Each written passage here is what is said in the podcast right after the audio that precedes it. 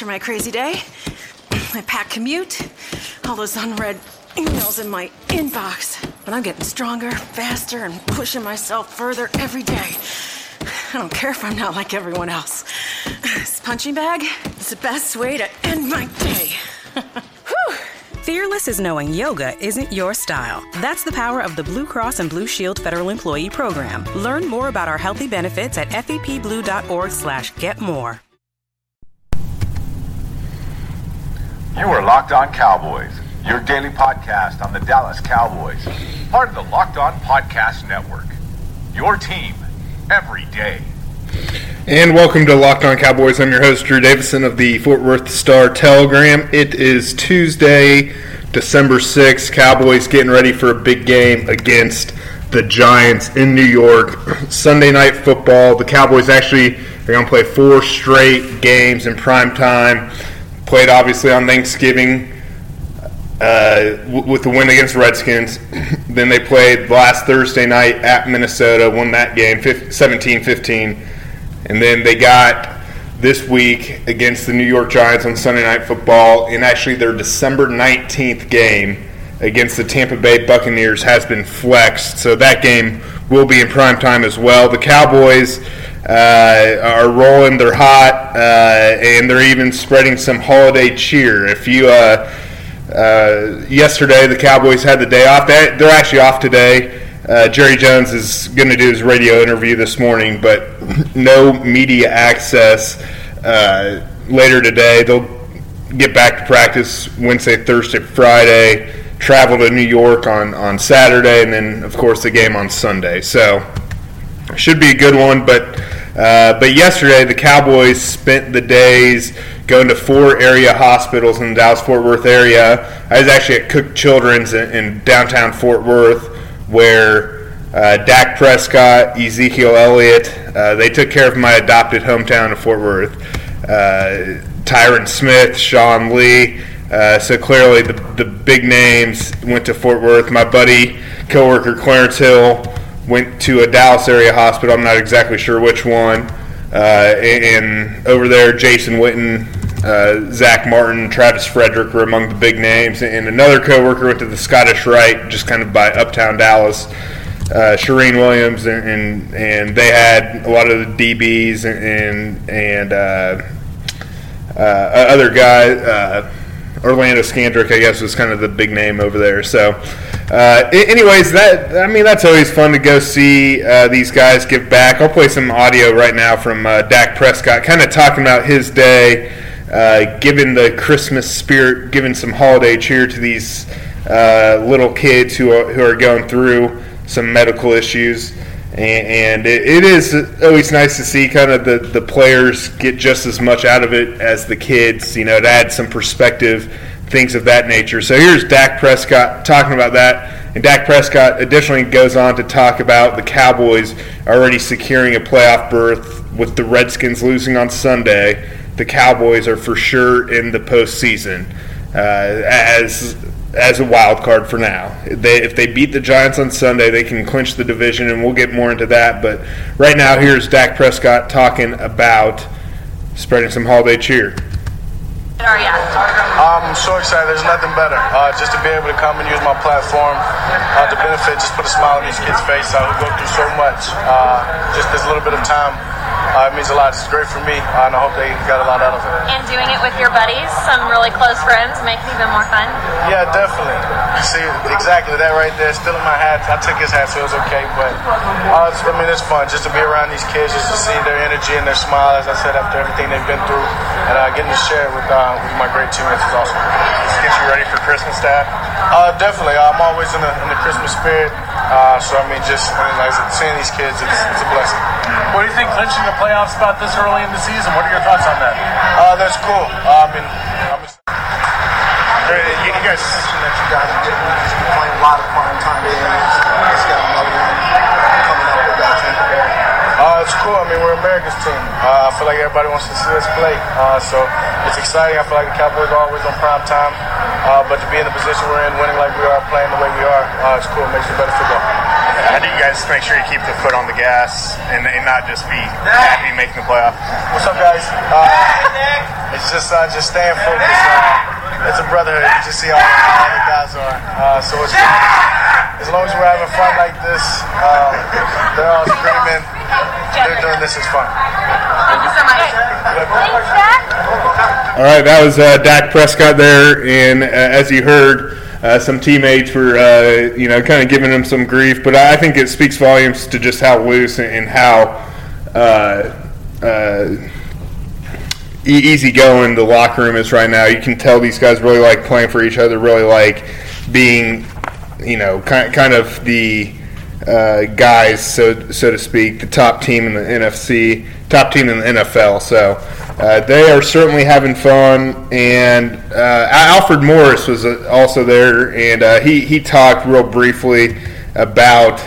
Uh, also clinching a playoff berth as well as giving back, and I thought Alfred Morris. If you don't know his story, he's he's a good, really good guy. Still drives his you know high school car, and you know the for a lot of these guys, you know, they, they benefited from from programs and, and stuff like that of, of people giving back and and Alfred Morris from Emmitt Smith's hometown of Pensacola, Florida. Uh, played at Florida Atlantic, was a six round pick. Of course, went to the Pro Bowl a couple times with the uh, Washington Redskins, but uh, now finds himself in more of a reserve role. Uh, you know, he only had one carry for 11 yards on Thursday against the Vikings, but uh, certainly one of the veteran presence and and uh, and arguably uh, one of the Cowboys' top rooms, the running back room. Ezekiel Elliott leading the league in rushing, and uh, you know getting himself in MVP consideration. But here's Alfred Morris. Uh, talking about giving back, and then he also talks about the Cowboys and the mindset they need to keep going forward. They're going through the parents, and they're so they're so lively. They're so like see the, the energy and just excitement on their faces, and just the glow in their you know their eyes, the twinkle in their eyes. If you want to say that, it's just been it's an awesome experience to come out here and do this. So I'm glad we're doing this not only just as a uh, community outreach, but as a team. You know, I know we had three, four, four different hospitals today, but this is this is an awesome experience. I know it's going to touch these kids' lives. Especially in the holiday spirit, Alfred. I'm always in the holiday spirit. I, I got a big heart. I mean, I come from a family of givers. I mean, I love giving. And I mean, a lot of times people think when, when they think of giving, it's like money or a check, and it's like no. I feel like giving your time, giving your efforts, and just being present, that it have much more lasting impression on you know children, families, wherever, whatever you're you know giving to, more so than what a dollar will. Yeah, the dollar itself don't get me wrong, but just you know just showing people that you care, and then like I want to take an, an invested interest in you. It makes such a difference, and that's why I always come to these events.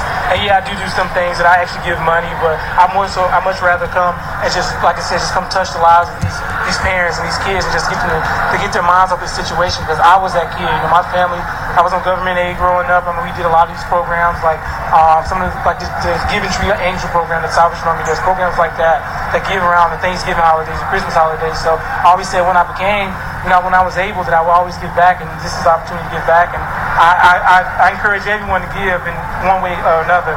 So if, you, if you're watching this, if you see this, I don't know if it's gonna be broadcasted. Anyways, but at least I, I just want to encourage people to just give in some way, shape, or form. Speaking of giving, you guys clinched uh, playoff spot already this early. What does that mean? I, I mean that's huge, you know. Coming from, I mean, I've been on playoff teams and I've been on teams that were not even in the, you know the picture. You know, I've been on three-win season uh, teams, and I mean that's not fun. But just to be to be this far ahead so early on, you know, still have four games left in the season, and we're definitely going to approach each of those games not as if we made it, but we still have that same approach we had. Like no, everyone's counting us out. No one has expected us to do anything. So we're going to keep that mentality. We're going to keep that almost like chip on our shoulders to keep driving and pushing forward, and to see you know we can push this thing even farther. That's like making the playoffs is not good enough. There's plenty of teams that make it to the playoffs, but it's only two that make it to the big dance, and that's everybody's goal at the, end, the beginning of the year is to make it to the Super Bowl. And we have an opportunity if we keep you know, pushing the way we're doing, that we can actually make a push to get there. And it's not going to be easy. So, like I said, we're going to take, approach each game like it's our last, approach each game with the mindset of like, no one expects anything from us. We're going to go out there and take everything we want.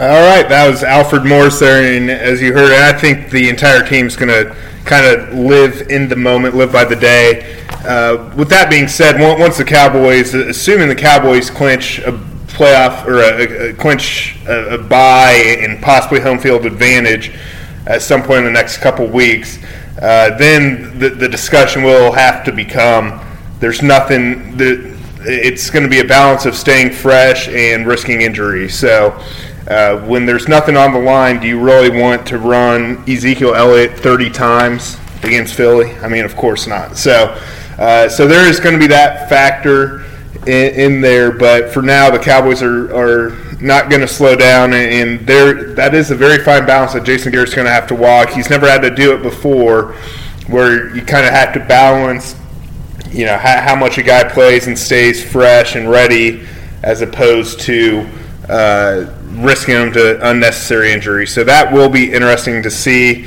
Uh, and going back to the game real quick, uh, you know, I, I, talked a lot about Kyle Wilber making that great play in the punt game, uh, forcing the turnover after uh, Vince Mayle had had had Thielen wrapped up and popping the ball loose and recovering it. So I was I didn't play the sound from the other day, but I'm going to finish up this episode by uh, I caught Rich Bisaccia, the special teams coordinator, and uh, you know about that play and also how good the Cowboys contained Cordarrelle Patterson. Cordarrelle Patterson went the distance against them last preseason, uh, but he only had three kickoff returns, 80 yards average of 26.7, his long of 35. So uh, clearly he's, he's a great returner, but uh, by and large, the Cowboys were able to contain Cordarrelle Patterson and the special teams came through with the play of the day that got him that 11th straight win. So here's Rich Bisaccia. The uh, play by Wilber, how much do you guys work on that and, preach getting the ball out, especially in those types of situations when when Mayle gets him wrapped up there?